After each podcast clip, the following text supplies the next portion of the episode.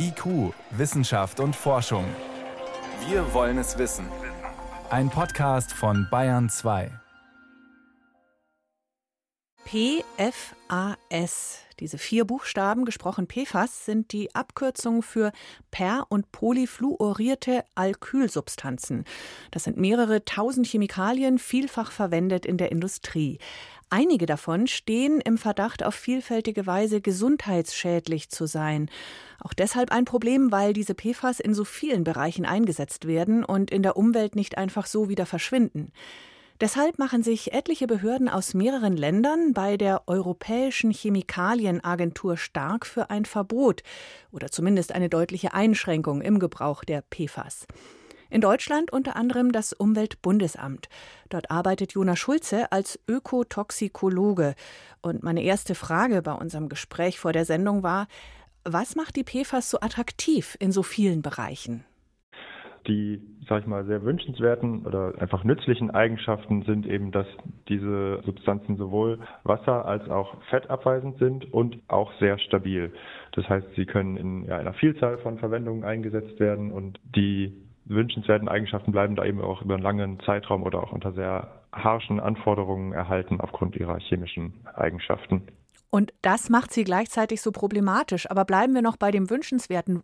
PFAS finden sich unter anderem auf beschichteten Pfannen oder auch bei Outdoorjacken werden die mitverarbeitet, einfach um wasserabweisend zu sein. Wo gibt es noch Beispiele, wo die überall drin sind? Ich glaube, die Liste ist lang, oder? Ja, genau. Weitere Beispiele sind so Papier- und Lebensmittelverpackungen. Da werden sie eben auch aufgrund ihrer wasser- und fettabweisenden Eigenschaften eingesetzt, also zum Beispiel in so Takeaway-Verpackungen für den Hamburger oder die Pizza oder den To-Go-Pappbecher oder auch für die Klebeetiketten auf diesen Produkten.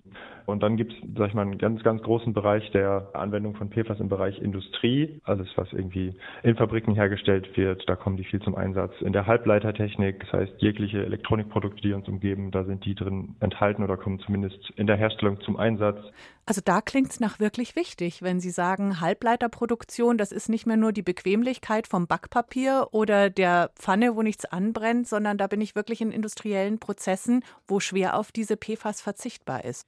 Also das ist, sag ich mal, ein Teil der Problematik, dass es eben Bereiche gibt, wo diese Eigenschaften oder diese Kombination an Eigenschaften, die die PFAS mit sich bringen, noch durch keine so direkt verfügbare Alternative ersetzt werden können. Ist das Ihrer Einschätzung nach wirklich eine Schwierigkeit in der Forschung und da was anderes zu finden oder ist es oft auch einfach eine Geldfrage? Spannende Frage. Ich würde denken, tatsächlich beides. Also meistens ist es so, dass PFAS eher die teurere Alternative darstellen. Darum ja, könnte man denken, dass sie nur dort zum Einsatz kommen, wo sie sich auch, sage ich mal, finanziell lohnen. Gleichzeitig haben wir aber auch immer wieder Hinweise gekriegt, dass PFAS zum Beispiel in sowas wie jetzt einem Kettenöl, um seine Fahrradkette zu ölen, zum Einsatz kommen, einfach aufgrund von Marketinggründen, weil sich damit das Produkt besser vermarkten lässt. Die haben in dem Produkt selber keine Funktion, beziehungsweise die Funktion könnte auch durch andere Dinge erreicht werden. Also es ist ja in dem Sinne nicht nötig, dass sie dort zum Einsatz kommen. Warum sollte man potenziell gefährliche Stoffe irgendwo reintun, wo sie eigentlich gar nicht gebraucht werden? Ja, das äh, ist tatsächlich eine spannende Frage. Aber scheinbar haben irgendwelche ja, Marketingmenschen herausgefunden, dass sich die Produkte mit diesem Aufdruck vorne drauf besser verkaufen lassen, einfach weil das mit einer höheren Performance verbunden wird. Dass die so unkaputtbar sind, ist ja spätestens dann nicht mehr wünschenswert, wenn PFAS dort auftauchen, wo sie nicht hingehören. Also wo finden sich diese Chemikalien mittlerweile überall?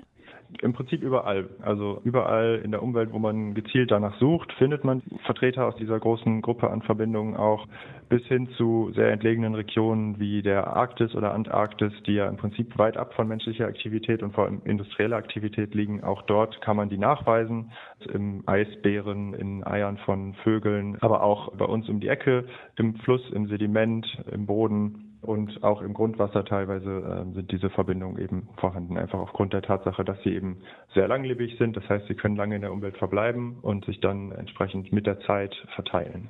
Und sogar im menschlichen Blut findet man PFAS. Mittlerweile sogar eine Studie aus ihrem Haus hat das Blut von Kindern und Jugendlichen untersucht. Jede fünfte Probe war mehr belastet, als sie belastet sein sollte. Da macht man sich als Eltern natürlich schon Sorgen. Gleichzeitig, es ist über die Gefährlichkeit noch gar nicht so viel bekannt, oder?